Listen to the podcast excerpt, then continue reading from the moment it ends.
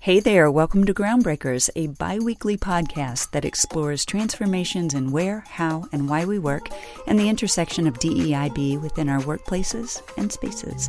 I'm your host, Chely Wright, Chief Diversity Officer at Unispace. With each episode of Groundbreakers, I'll be talking to fascinating people, all of them groundbreakers in their industries. We won't have all of the answers, but we'll have some provocative and pretty entertaining conversations. We have an exciting show for y'all today. We'll be talking to Rob Newson, VP of Strategy and Vision for the Philadelphia 76ers. Welcome to Groundbreakers, Rob. Thanks, Chely. Looking forward to it. Yeah, so let me give our listeners a little background on you. Rob is the Vice President of Strategy and Vision for the Philadelphia 76ers, where he is responsible for cultivating championship DNA, integrating innovation efforts, and supporting leadership development and decision making. Previously, he served as the Director of White House Military Office, responsible for military support to the President, running point on military logistics for Air Force One, Marine One, Camp David, the Presidential Food Service, and White House Medical Office. Rob served nearly 30 years as a United States Navy SEAL, where he was a startup specialist, leading or part of six separate new military organizations, including two national strategic planning elements, and a first of its kind organization to collect and integrate battlefield intelligence to identify and disable terrorist networks. Rob has led numerous diverse teams and task forces We'll get into that more today. Really, this is the tip of the iceberg. There's so much to dig into. Rob, wow, that's a lot. Yeah, it kept me busy.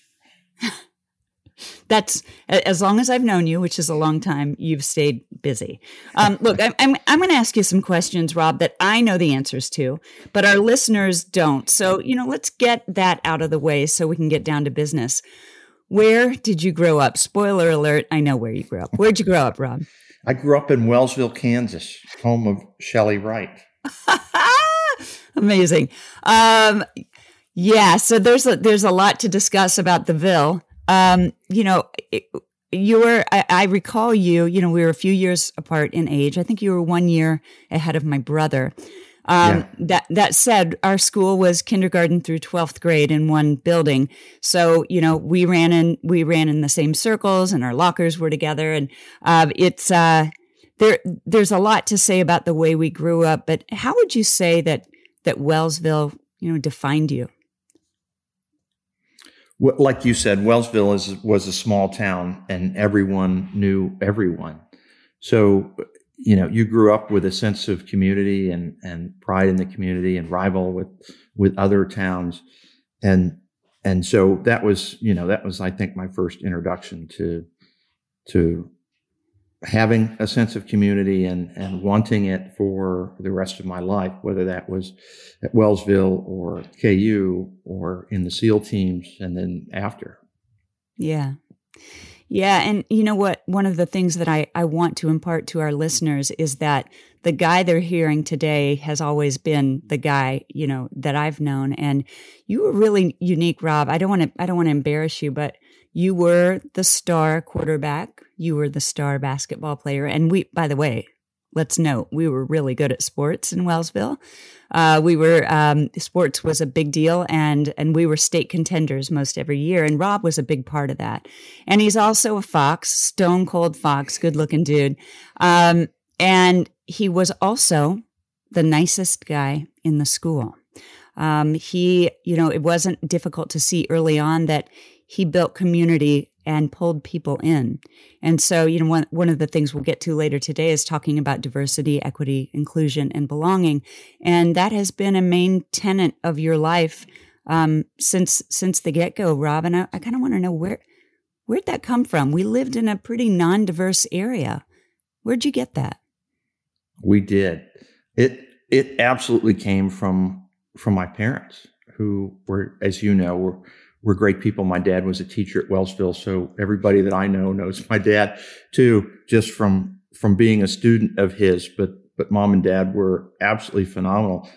He was in the Navy as well, and and uh, you know in the 1970s we were stationed in Hawaii, and they had I had two brothers, so they had three sons of their own, and became foster parents of um, a little black baby, which you know was he became part of our family for a year and a half until he was he was adopted. So mm. you know that that type of inclusion and and example of my parents who who you know there there was nothing too small or too big they wouldn't do for another person. Yeah. Wayne and Shirley, good folks. Um, I know you have your PhD in leadership studies, but uh, Dr. Newson, I'd like to know what was your first job? well, I had, I guess I had two first jobs. Of course, I worked at Cal's Mobile pumping yeah, gas. and you did, uh, you did. causing trouble for Cal because I wasn't wasn't a great uh, employee, I don't think. And I also wrote for um, the local paper. I did a sports beat for the local paper at the same time. Yeah, you um was that the Wellsville Globe? Pretty yes, sure it was the Wellsville Globe. Um, but you were also on the on the yearbook, uh, not the yearbook staff, but the um, the school newspaper staff. Yeah, right? the Eagle Cry school newspaper. I wrote an editorial. Yeah, you did column. You're fair and balanced, of course. You always were. um, so yeah, I mean Cal's filling station right there on the corner. You know what's was so great about that guy is like he fixed our our popped bike tires for free. Like he never charged a kid to fix fix a tire. Do I tell recall- you, Cal and Dorothy were amazing people. I saw her. I was back in Wellsville for the for the Wall of Fame presentation, and Dorothy came in, and and it was so great to see her. Yeah, really good folks. Um, you know, let's move on a little bit to you know you've had a really um, it's it's almost difficult to characterize your career. It's been it's been so big, and you um, you know I've known you all these years, and you're the most humble person I know. Um, I even though I know you well, when I dug into your your CV and uh, Caroline, our producer, and I were digging on you, I was like, oh, there were things, there were many things about you I never knew. Um, one of them is that you served as the federal executive fellow at the Council on Foreign Relations in New York City. When was that, and, and what was your work stream there? That was 2014 um, 15. It starts in September and goes through June or July. And so it was uh, what a phenomenal experience in New York City for a year. And we had two daughters that, that went to NYU and, and one stayed there. So we got to be with our middle daughter in, in New York, um, hosting parties once a month for her and, and her, her squad of friends was, was great to connect, you know, to, so great. to the, to the squad. Um, but the, the work, the work at CFR was obviously we you know the navy asked me to do a research project and uh, so i focused on that but we basically were assets and and and tools for the permanent fellows there so what a what a great experience working with and and around some super smart people at the council on foreign relations and focused on everything from geopolitical events and and policy to health at that time. Zika was a huge deal, and mm. they've got a phenomenal health expert at CFR that uh, Laurie Garrett that we learned so much from.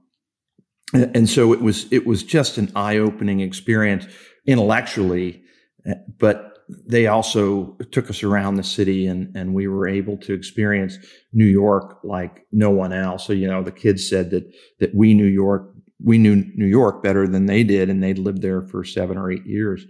Um, it was just a phenomenal experience and, and really transformative for me. Right, I spent 20 plus years being a Navy SEAL, not talking about what I did. Yeah. Yeah. and Kimberly yeah. said, look, you, you understand you're going to have to talk about yourself now. and so it really pushed the boundaries of uh, being able to give, give your opinions as if, you know, as if they they were worth anything, and and they were much appreciated at CFR from from where we came from. But that's not the way we think as military guys, and and and certainly we're not used to to highlighting ourselves or or talking about our experiences in the military. Yeah, um, that yeah, your ethos is. uh, you know, my brother is was a 28 year Marine, and and um, and you know my brother Chris, and um, you know guys and gals who who do the kinds of work uh, that you did. Um, they don't talk a lot about it, and you know I think it's I, I kind of want to get inside your head a little bit and ask you. You know, I know you went off to KU after graduating from as a Wellsville Eagle, and uh, what did what did you study there? And at what point did you decide the military would be your focus? How did those? How did college and then the military kind of intersect? Well, so I applied for a national ROTC scholarship and was lucky enough to be selected. You know, I my my parents, my dad was a school teacher, my mom was a nursing home administrator. We weren't swimming in, in money, and I I wanted to to ease the burden on, on them, and so was fortunate enough to get a scholarship to go to KU. Um, at Naval ROTC. And so I knew, right, the deal was you, they give you four years and, and you owe them four years in, in the military. And my dad was in the Navy. So that seemed like a, a natural fit. And of course, I, I walked on the KU football team and played, played, uh, football for five seasons. I redshirted one season and, and, uh, KU was, was kind enough to give me a, a scholarship my last semester because oh, my my ROTC scholarship ran out after four years. But uh, so yeah, I always knew I was going to go in the military. It was just a question of of what I was going to do, and and uh, we can talk about that if you want. But it it was fairly concerning until I found the SEAL teams and and knew that that was my tribe. Well, I do want to talk about that. Um, you know, how did what was your calculus in in deciding to go into the SEAL teamwork? Like, who I, I'm always curious about aptitude and how that is analyzed and how you know young men and women who are in joining the military how do they know which lane to get in a lot of it is is self-selection right and so rotc and the naval academy what they do between your sophomore and junior year is a career training orientation cruise. And, and so you will go to a hub of the Navy and you will be exposed to everything the Navy does. So I spent a week at Camp Pendleton with the Marines, and it was very clear that I wasn't a Marine.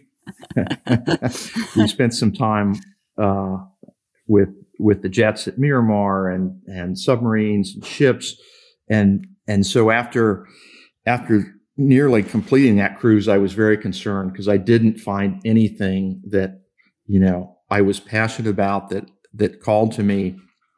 And I thought this is going to be a long four years in the Navy. And the last thing we did was went to Coronado, California, the home of basic underwater demolition SEAL training. And we watched this like 1970 movie called You Want to Be a, So You Want to Be a Frogman that was super cheesy. And then we ran the O course, the obstacle course. And I walked out of there thinking, man, this is it. And, uh, was really excited about it. I went back to KU and, and my XO executive officer at ROTC asked me, okay, what do you think you want to do? And I said, I want to be a SEAL. And she laughed and said, yeah, a lot of people want to be a SEAL. Not many are. Right. And I was just fortunate to, you know, I think my, my football background and my academics kind of helped me get selected and and uh, was fortunate enough to to make it through training and and then it was just one adventure after another. What do you think was the the magic, the sweet the kind of the magic sauce of your being able to, you know, she said not not many people can be a SEAL. Um, why do you think you were able to do it and do it so well? And you gave them more than four years. You gave them thirty. Uh, yeah, that was surprised at the end of it. Um, you know, you just take it kind of tour by tour, and then and then you know you're going to do twenty, and and then the last ten just absolutely flew by. Of course, we were right. We were in in a war for yeah. for a lot of that, so that kind of speeds up your calendar too. But really, getting through BUD/S is is all about What's the grit BUD/S? and focus. BUD/S is is SEAL training, basic underwater okay. demolition SEAL training and and so it is arguably one of the toughest accession and selection courses in the world. It's um, the first phase is is basically where they weed most people out. Um, you start with a class of about 250 by week four, you're in what they call Hell Week. It starts oh. Sunday night with a, a, a, breakout of chaos and madness, guns firing and smoke, and goes nonstop to sometime, some unknown time on Friday. Oh, and oh um, you get, I, I'm told you get about two to two and a half hours of sleep during that entire week. Um, I, I, believe I got less. wow. they say it wow. pays to be a winner, and my boat crew was definitely not a winner. So we were always trailing and uh, offering other winning boat crews a chance to catch a nap while we were we were catching up to them. But so you know during Hell Week and and all the way through BUD/S, if you want to quit, you you simply have to go to a brass bell and ring it three times. And um, you know the bell is ringing constantly from from the time that it breaks out. And uh, we started around 250 i think we we finished hell week around um, 47 or so when we eventually graduated 43 wow. But wow. it's it's really uh, uh, um, about grit and focus and being able to to have a capacity to suffer and and suffer for a reason, right? I mean, you're you're mm-hmm. hanging on because you want. For me, I wanted to challenge myself. I, I wanted to be part of an elite team, and and I wanted to to contribute in a significant way. And so that that's what motivated me. But everybody comes in with their own their own motivation, and and uh, as long as you stay focused on that, you're you have a good chance to get through. Of course, there's some luck involved with not being injured or not drawing too much undue attention to yourself that uh, yeah. increases your load. Can you talk to me about the psychology of that that bell? Um, is it? I, I, think I've heard you talk about this a little bit in interviews and about.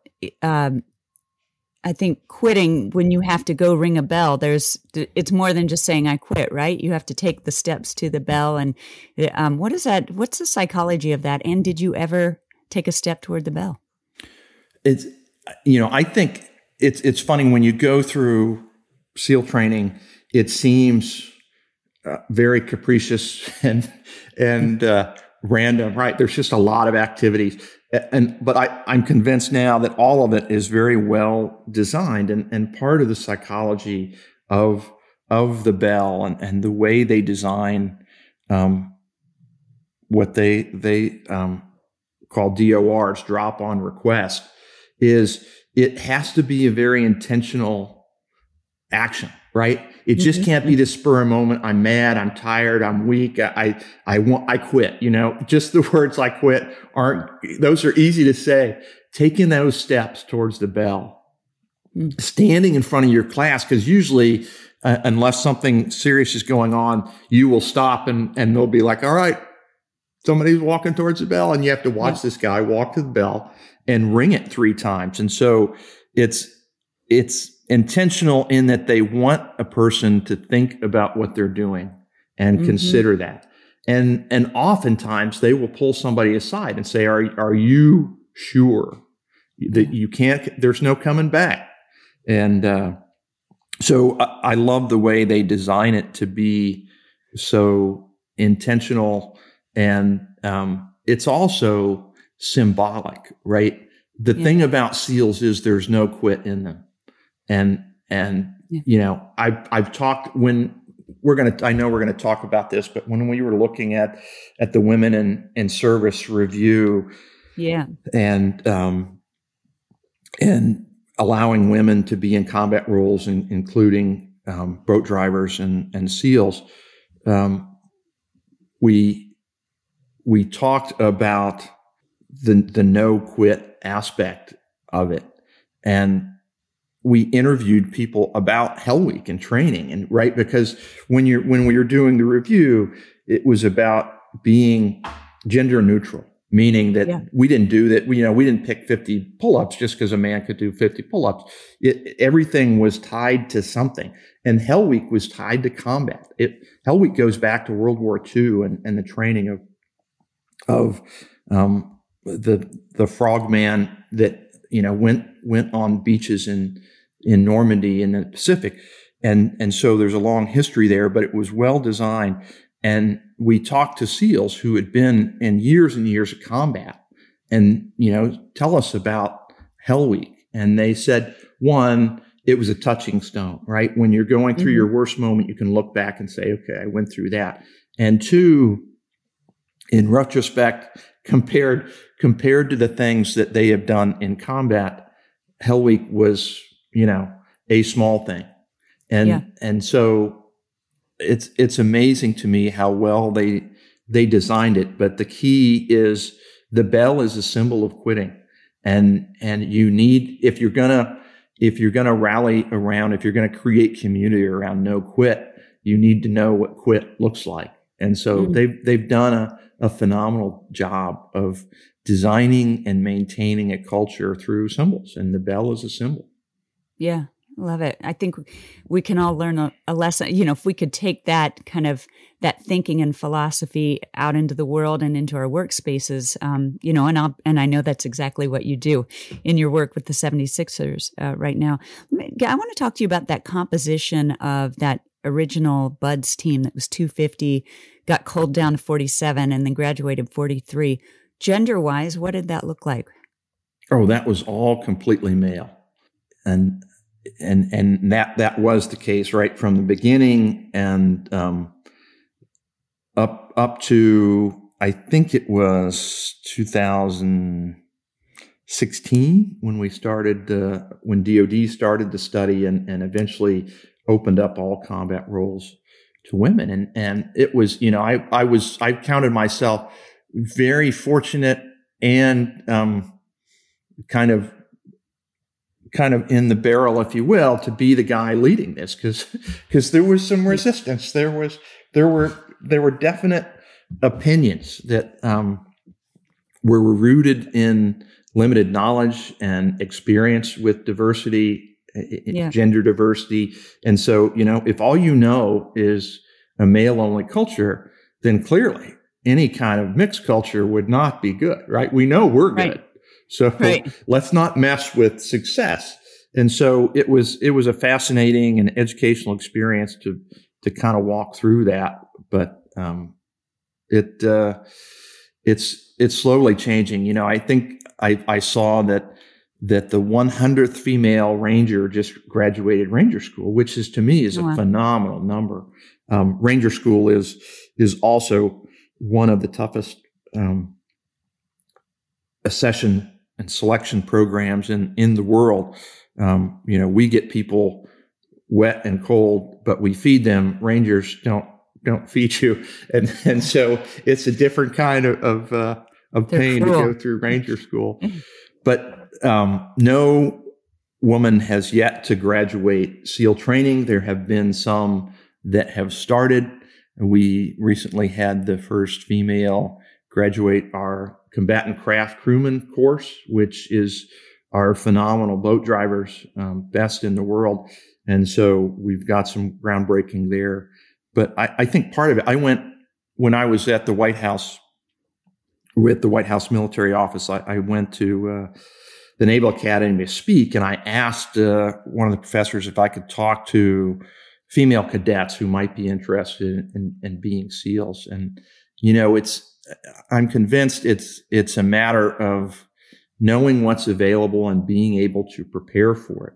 And yeah. and this, you know, you don't you don't wake up in one day and, and be ready for for SEAL training. So I think it, it's it's going to take a, a, few years of of some women that are are focused and, and want to be SEALs. The the other interesting thing I think is that you know when we considered the elite performer that becomes a SEAL. And then you consider women that are capable of doing that. These women have options, right? They're Olymp- right. they're, they're world class Olympic athletes. They are um, American Ninja Warriors. You know, they they have so many options that the average guy who goes to BUD/S doesn't. So um, we're that's a really good point. We're that's, in, you know, we're yeah. selecting not from an elite group like men, we're we're selecting from a super elite group. Right. And I've got so much to talk about with with respect to that that study. I, I don't want to just focus on that, so I'll let you kind of guide me. But really fascinating stuff that that we work through in in the Women in Service Review. Uh, yeah, I hadn't thought of it that way, Rob. That these women, you know, if uh, you know, if they're reaching the kind of physical and um, uh, you know uh, the heights that you have to be to go through BUD/S, that they're they're superior women who probably can do anything in the world they want to do.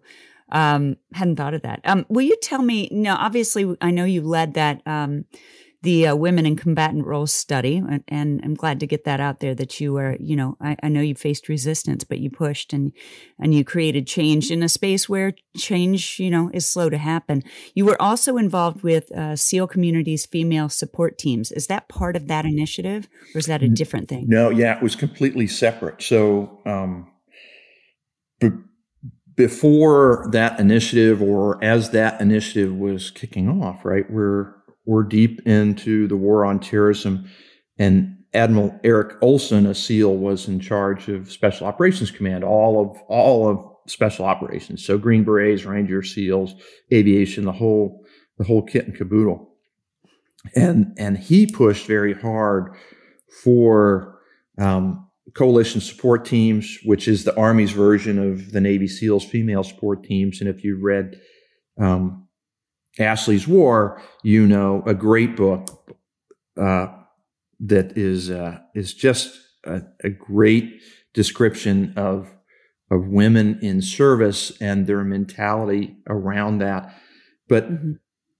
Admiral Olson pushed it. We had had recently started a cultural engagement unit that was primarily that was built around um, creating language and regional experts. And so what we did is we were we were able to recruit through a special program um, immigrants or second generation people from various countries that that right spoke the language and knew the culture, knew it intimately, yeah. and we would bring them into the Navy, train them to be a support mechanism for Navy SEALs, and then deploy them um, they did some phenomenal stuff in and you know and these are um, koreans pakistanis various african nations that really brought some cultural awareness and some insight that we didn't have and sure. and did a fantastic job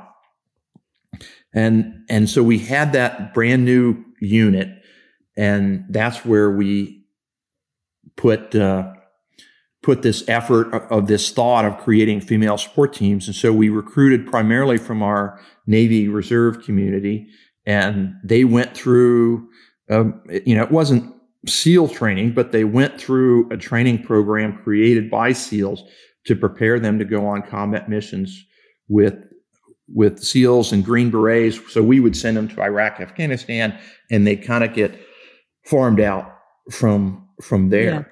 Yeah. And phenomenal women who did incredible service, right? Yeah. And yeah, yeah. and part of this is is the way the female and male brain works and what they're focused on and, and an ability to to to have kind of a broader perspective. One of my one of my favorite stories of of coalition support team or female support teams is um, right that they're they're interacting with the 50% of the population in Afghanistan that men are not allowed to interact with, as well as interacting right. with with uh, children in a in a different way than than men would. And so, on one particular mission, um, the women who are, are focused on engagement with other women and kids were the first to notice that there were no women and kids on the street and oh. and she said, "Hey, something is not right." And obviously, she she teed off, um, clued into uh, an ambush that was in in the making that was able to be mm. avoided. But it, it's all about you know adding a different focus and perspective and capacity to to a capability and to combat. Yeah. That's yeah. Um, let, us take that and let, us move on into. I want to know more about your work with the Philadelphia 76ers and, and kind of taking that more diverse voices at the table kind of gives you a better lay of the land. How did that kind of play out in your role with the 76ers and, and what, you know, What was the lay of the land when you got there? And I know you're leaving at the end of May, so by the time this episode airs, you will have already left the organization. Um, what would you say is, you know, your greatest um, achievement that you, that you've witnessed and, and been part of since you've been there? Yeah, it was a fascinating three years. I, you know, I, as you said, I, I played a lot of sports. I really wasn't. I'm not a, a sports watcher. I didn't follow pro sports. And when I was was going through interviews, one of one of my um, peers now was on the interview panel, and he leaned in. He was super excited. He said, "Why are you so excited to be in the NBA?" And I looked at him and I said, "Dude, I'm not. I I don't know anything about the NBA, but I what I'm passionate about is teams, leadership, and culture. You guys are talking about that, and I think I can help with that. And and that really resonated with with them. And so I, you know, I had a unique opportunity. The Honor Foundation is a great transition institute that that started out supporting SEALs and now supports all of all of special operations. They have four or five campuses around the United States that that teach a, a three month transition course and prepare you know these great warriors to take on their next next mission in the corporate corporate or or nonprofit world. And so I reached out to them when I finished the White House. They said, "Look, I'm looking for something different." And they connected me with the executive vice president of basketball operations, Alex Rucker, at the time, who was a former Navy pilot who had friends who went through the Honor Foundation, and he was keen for diversity, if you will. He he knew yeah. they wanted a different perspective, and so I talked to him. I talked to Elton Brand, the the fantastic uh, human being and general manager of of the 76ers, and and so they they brought me on, and you know part of of what I do is is help the general manager think about decisions and and look around corners and, and think deeper right all leaders are can be consumed with the day to day. And so having a guy that is is thinking about future crisis or potential of, of issues and and uh, kind of framing decisions is very helpful. And so that's what one of the things I, I brought to Elton.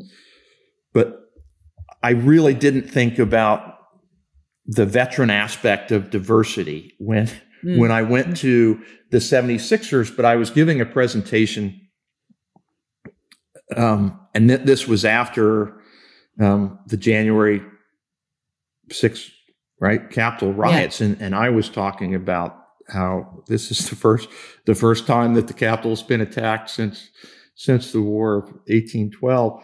And um, I asked, "Is are you know are there any veterans in in the audience?" And and there were none. And I was kind of oh. surprised about that. You know, oh, wow. it's it's and the sports industry is incredibly hard to break into. Um, yeah. And and so that it's not surprising from that that perspective, but that's that's when I started to realize that you know diversity of thought and experience is is important and, and probably needs to be recruited more aggressively. But the the things I most enjoyed was was working with amazing David Gould, who is the 76ers um, chief of diversity and impact. And I love that they, when you know when George Floyd happened, and and there was a lot of focus on in in corporations to create diversity offices, that yeah. they focused not on words and statements, they focused on impact, and and so working with with David and his crew in diversity impact has been a great a great joy for me, and then also with with our chief human resource officer on some leadership development training stuff has has really been the most enjoyable work I've done. Uh, yeah, it was so good to watch the NBA. Um, you know, obviously, you know these professional sports leagues they all handled it with different, you know, a range of efficacy and you know uh, maybe authenticity or intention. But the nba um, they did a, lot of things right. It was really ad- it was really great to watch. You've talked a lot rob about looking ahead and around corners. And i wanted to ask you about is kimberly leaving for work? Bye kimberly. This is real this is real life people. We do podcasts from our house. Um, the new ways of working. Um, I wanted to ask you about the, you know, in terms of, you know, we're, it seems like America and a lot of places around the globe are in a continual state of crisis, right? So we're going from one, oh my God moment to the next. And and I want to ask you about what the difference is and what the kind of what the real time scenario is with an organization like the 76ers when you're trying to like clean up or message something that has happened versus something that is happening. What does that look like? Our our chief human resource officer partnered with with our chief impact diversity and impact are are the two people that lead that communication. And, and I was just talking to Elizabeth Berman, our our, our CHRO, yesterday about what a fantastic job they do scoping that message. And and what I love about what they do is it's it's focused on the person, right? It's not it's not an about the issue as much as it's about how people are going to handle the issue and, and providing resources that, you know, people in, in crisis, whether it's, um, you know, gun violence or diversity and, and racial equity issues, people are, are suffering during those points. And so providing resources and focusing on how we care for each other is a big part of that message, I think, as well as um, getting off the porch and, and taking a stand. And, and we've seen, you know, a lot of organizations, Steve Kerr, his recent statements wow. on, on gun violence, you know, it's, it's, it's caring and being passionate and, and putting yourself out there. And, and this, this day and age, that can be very, very dangerous personally and professionally to, to come down on a side and, and traditionally businesses haven't done that, but I think they're they're realizing that they they have a role and a, a voice. When you're making those decisions about, you know, you you we all have our careers that we're looking out for, and then we have our personal self, and hopefully in the Venn diagram of life, there's a big shared space there, and we're seeing more and more that people want that, they need it, especially post George Floyd, Ahmaud Arbery, Breonna Taylor uh, COVID in the ways that it's disproportionately affected, you know, black and brown and, you know, anyone who's not in, you know, kind of a majority bucket. I think the, I think you, you and I've talked about this before, uh, personally and privately that the, uh, people are making decisions about where they want to work differently and they want to be able to bring their whole self to work. For you personally, Rob, when, when things like the shooting that happened in Texas, in the in the elementary school and the you know the shooting in Buffalo and Sandy Hook and all of, all of the things we've seen. Um, as a as a dad, it, does that help tip you over into um, having more comfort and courage to speak out and maybe have your career on the line? You know where where you sit and where you la- live, where you stand, um, makes mm. a difference and and can be a motivating factor to to be a little bit more courageous or or committed to a cause, whatever that cause may be. But um, for for me, it's and, and, I you know I'm very aware. I want I want to strike a balance, and I don't want to to um, cause a divide, if you will. I, you know, yeah. I want to I want to bridge, not not make a statement that feels good, but but uh, can can cause more trouble than than value. So um, no, I, I, try to weigh that, but it's it's really I, I think about what kind of person I want to be, and and I'm I'm very hard on myself, and um, in evaluating if I'm living up to the person the person I want to be, you know, the person my kids think I am, and and so and I don't always live up to that. But for me, that's that's the greatest trigger for action is am I, you know, am I being the person I I should be? And the second is, and is this value added? Is it, you yeah. know, is making a statement just for me, or is it have I thought about it and how it how I'm going to add value?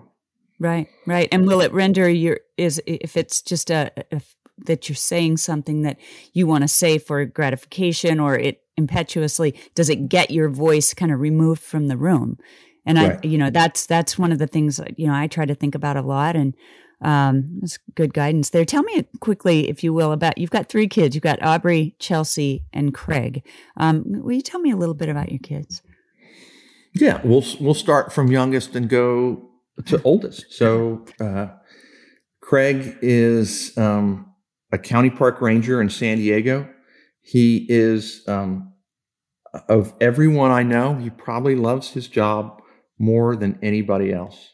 It's oh, wow. he um, absolutely loves nature and engagement with the public, and so he's he's very happy with with where he's at. He graduated from from San Diego State and uh, became a, a, a, county park ranger, and and uh, he's just in the process of of moving park. So he's he's very happy and and uh, a very funny, happy-go-lucky white rapper. Uh, oh yeah, haiku. He's he's a, he's a great guy. And then uh, Chelsea is our, our middle daughter. She's been in New York for I think uh, 14 years. Lives in Brooklyn. Uh, is the director of um, internal communications and community for Oatly, the uh, milk substitute. Really? So um, oh she just a couple years ago got her master's in communication and and uh, is is doing doing very well and and has a great community of uh, of friends and and uh, you know second family in in New York. Awesome. And then Aubrey is is our oldest. She's in Topeka, Kansas. Um, my parents Woo-hoo. recently moved away from Topeka to Lenexa, but but uh, you know Aubrey and and the kids would spend summers back with my mom and dad. So Kansas, a little bit of, of home, and and she went back home. Um, she's at the Washburn University working on on her degree, and and uh, you know I don't know if we've ever ever talked about this, but but uh, when Aubrey was 16, she reached out to, to Kimberly, who was in San Diego. We, we've done a lot of geographical bachelor work. She's at ER Doc in San Diego and, and, and has stayed planted while I've kind of moved around a little bit. And Aubrey called Kimberly and said, Hey, I, I need to tell dad something. Mm-hmm. And would you come and help? Mm-hmm. And so Kimberly came out, and I thought, what a you know what a what a great surprise visit. Right. But uh, you know, Aubrey Aubrey and Kimberly, um, you know, took me on a walk, and, and Aubrey told me that that she was um, a lesbian, and um, it was you. I come, you know where I come from, right? And I know uh-huh. I know your experience, and uh, so I came from the the same same culture and the same um, kind of religious background, and yeah. my first thought and and my abiding thought has always been, I want her to be happy right? You want yeah. you want her to have a, a, a full and fulfilling life, and yeah. and so I I think that went fairly well, and uh, um, I've been impressed.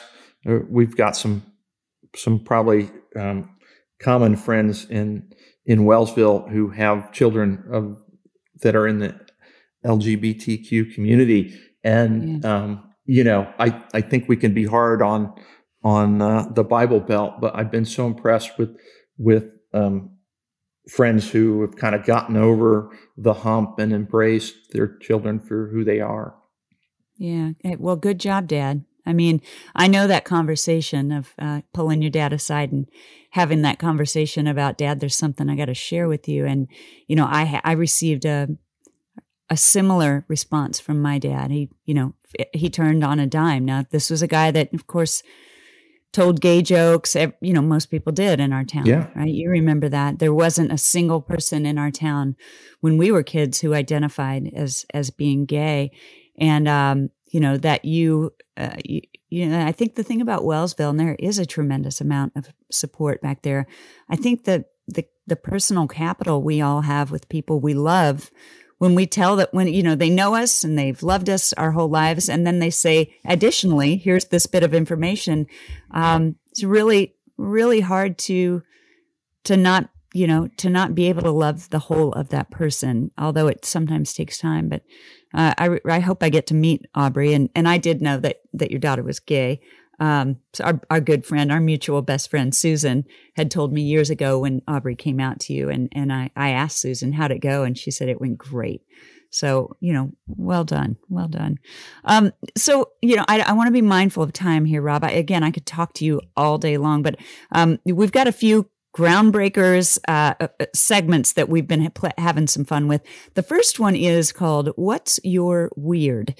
Basically, I want to know what, what this is very dangerous territory. This is this is where it gets fun. Buckle up, folks. I want to know the thing that I am unable to Google about you online. What is a factoid about you that only you can tell me? Huh.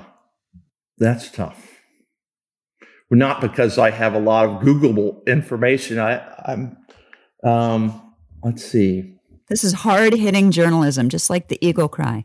Yeah. This is it. Yeah. This is it. Getting down to the brass tacks of the story. Um, what's a weird thing that people don't know about me is the question. Uh-huh. It, it's, it's funny. Kimberly and I laugh and, and joke and, um, you know, no one knows what's what happens inside of somebody's house, right? And when when when we we get weird. I'm scared. And, no, no, I'm no. getting scared.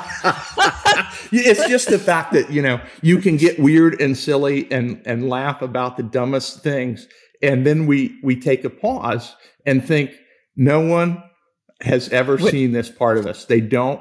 They, they don't, don't, know, know how silly we can be, right? I mean, you know a doctor and a, and a Navy SEAL and PhD. But um, I, I love that about us that there's Kimberly talks about the you know the sacredness of the relationship, but there's parts of you that you don't share with anybody else. Yeah. All right. I guess that's an, you're not going to answer the weird. I, respect that, and you know what? This this tracks with what I always thought about Rob Newson in school. I re- recall thinking he will be president of the United States one day, and your non answer on that tells me that th- that still could happen. Yeah, well nice done. pivot. Huh? Yeah, yeah. Okay, here. Um. So the next segment that is really not a segment at all, but I'm kind of winging it. I'm calling it easy peasy lemon squeezy. What is the what is the skill that you use in your everyday of work that comes most easily to you and then what's that skill that you, that you really have to work at um, I I think the skill that that you know right rolls just rolls so easily is um, a capacity for for combining right concepts or issues and and seeing the integration points. Mm-hmm. Um, I, I I love it. It's it's it's it gets into flow for me, and so that's yeah. that's something that's that's um, so easy because it's who I am, right? Yeah. And then what's what is hardest for me um I can I can do it, right? I've done it in the past with respect to, you know, every every military person has been an operations officer and and you know, it's kind of a, a making of the donuts. It's the routine yeah. activities that that are are incredibly important but incredibly mundane. And um, that's not the older i've gotten that, that the less easy that is.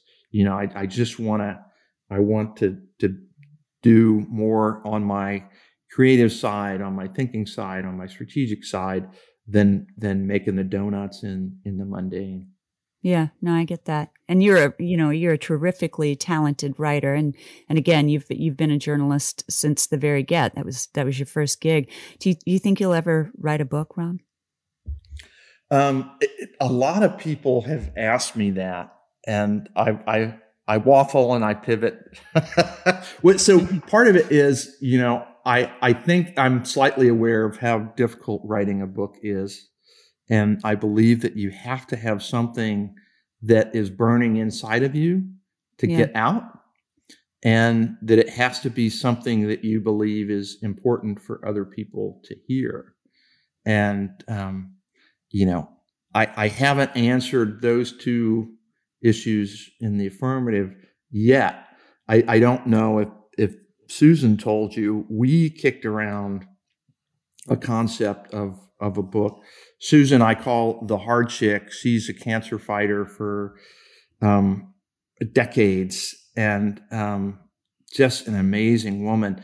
And I was diagnosed with cancer in, in 2017 and surgery, radiation, chemotherapy, came through that and, you know, everything is fine now. But Susan said, why don't we write a book about, you know, cancer and, and, and how, how we've dealt with it. So, um, yeah.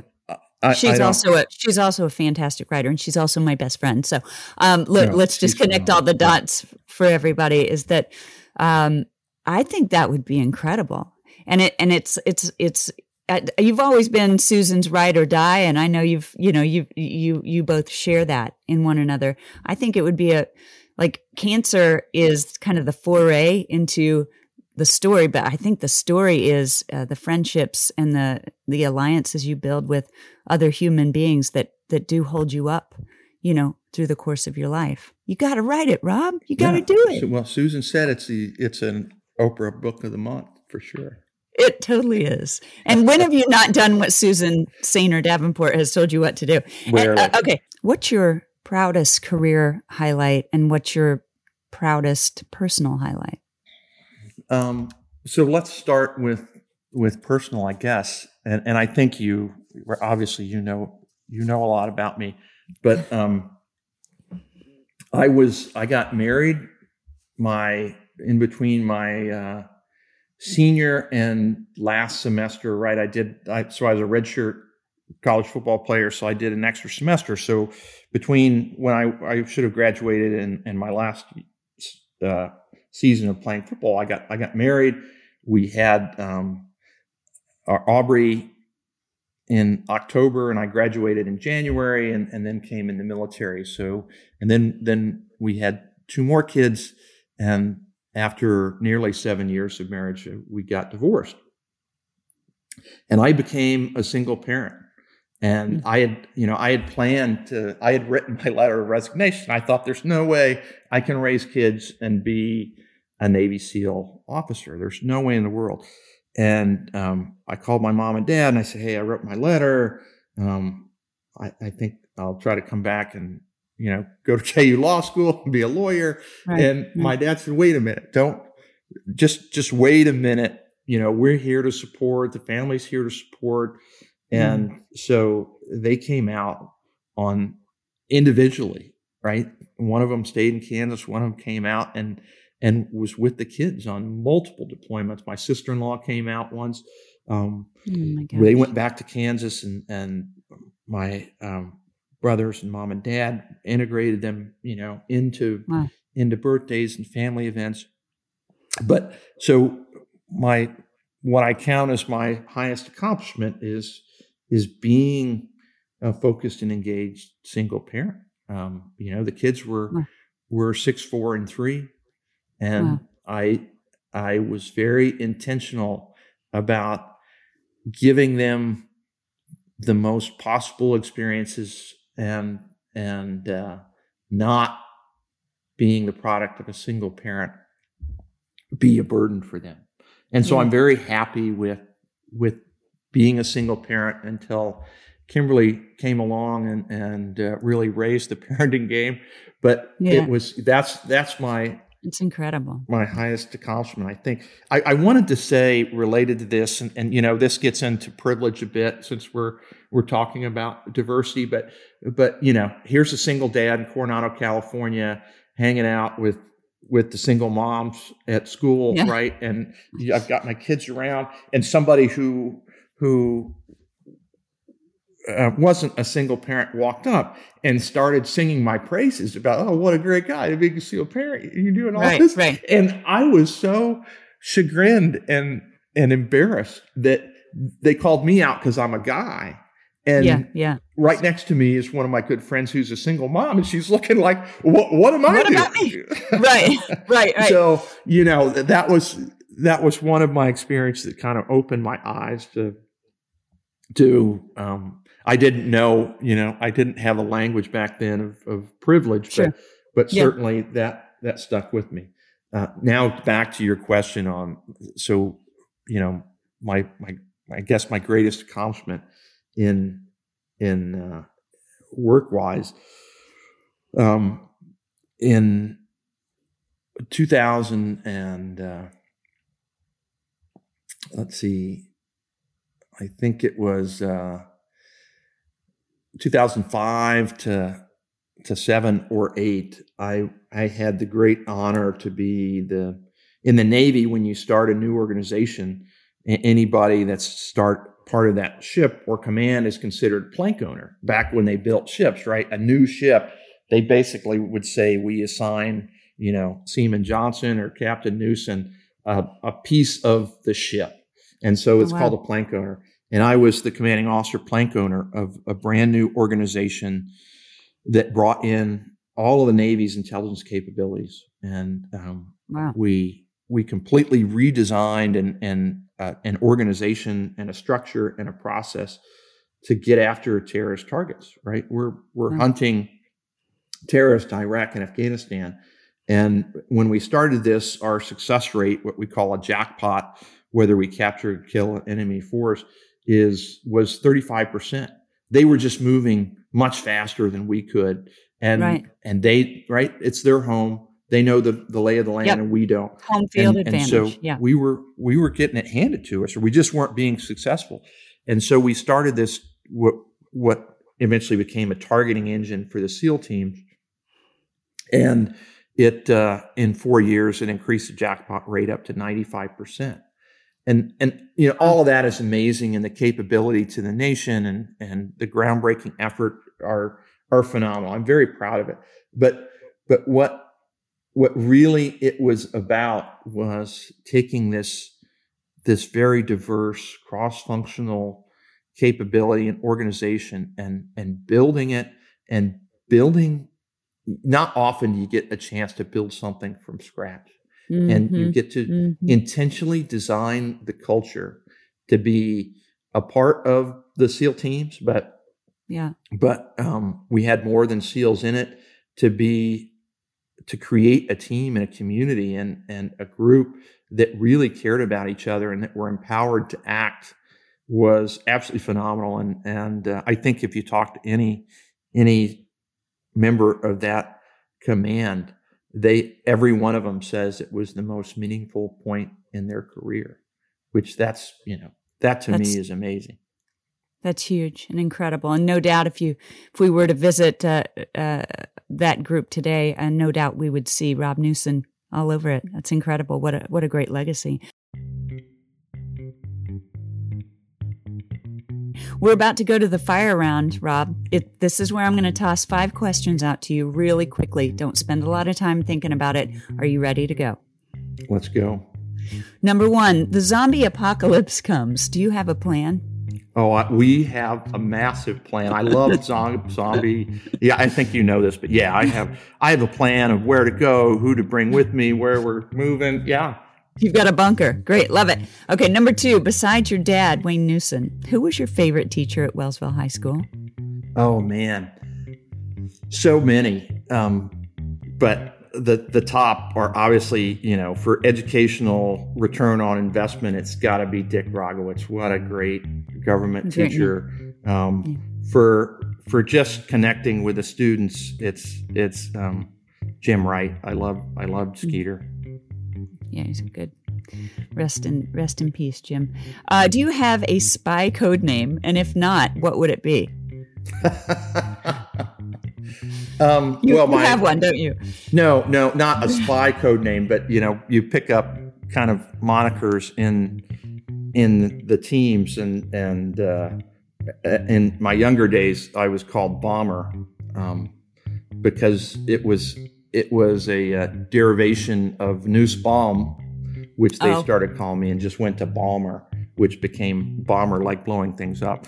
Um, but uh, if if I had a spy code name, I think it might be something something nondescript, like Clarence. Like, you remember Clarence Mollenauer? No, I was thinking of um, Clarence from It's a Wonderful Life, the guardian angel. Aw, I love you, Rob Newson. Two more questions. Rob, describe yourself in three words. Rob Newson in three words intentful, genuine, strategic. What's next for Rob Newson? Yeah, uh, that's my major focus right now. I, you know, I did, I finished uh, three seasons with the with the Philadelphia 76ers and and when I was working on the contract with with the Sixers, I I told Alex, my my boss, hey, uh, you know, I'm a military guy and you're a military guy. You understand this kind of need need to roll every two to three years. And I said, so let's let's let's do a two year contract. And he said, how about a three three season contract? And I said, okay. And so, you know, I'm I'm ready for ready and eager for something new. I I don't know. I'm, you know, what what the six, 76ers have, I guess, taught me or my experiences have taught me is, like I said, I care about teams, leadership, and culture. I want to be in in the heart of an organization that I can affect positive change and, and help with that.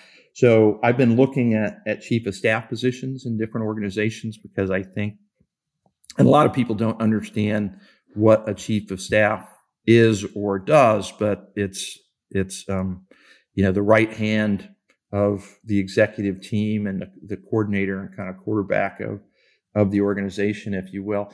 So I'm interested in those kind of functions. Um, we talked a little bit about my my cancer um, bout. Uh, it, shockingly, there is a dramatic incidence of cancer in the military and veteran community that is just it's it's little recognized, but um, heartbreaking. And part of the problem yeah. is that these are young healthy, fit men and women who don't fit the profile and so are not being screened for cancer until it's at a very advanced stage. And so when cancer is discovered, it's um, they're making end of life decisions. They're not in a fight yeah. to to yeah. to save their life. And so part of what, what I'm going to do for the next several years is is catalyze some energy and action around cancer in the military and cancer in special operations. Amazing, Rob. Inspiring. Um, we've been talking to Rob Newson all around Unicorn, military guy, business guy, strategy, vision, culture guy. Um, it's time to wrap up. I hate to leave you, Rob. Um, thank you so much for taking the time today to talk to us about your career journey your personal journey and your philosophy on life and winning together and building community. I just uh, so proud to have grown up with you and so proud to have you as a guest on Groundbreakers. Chely, it's been a joy and a pleasure. I, I appreciate you and what you're doing. Thanks for tuning in to Groundbreakers, y'all. It's been a pleasure. A special thanks to the behind the scenes folks that share my passion and vision for our Groundbreakers series.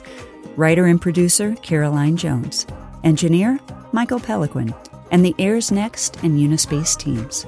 Despite the many ways our careers and lives may differ, we are all affected by how our environments impact diversity, equity, inclusion, and belonging.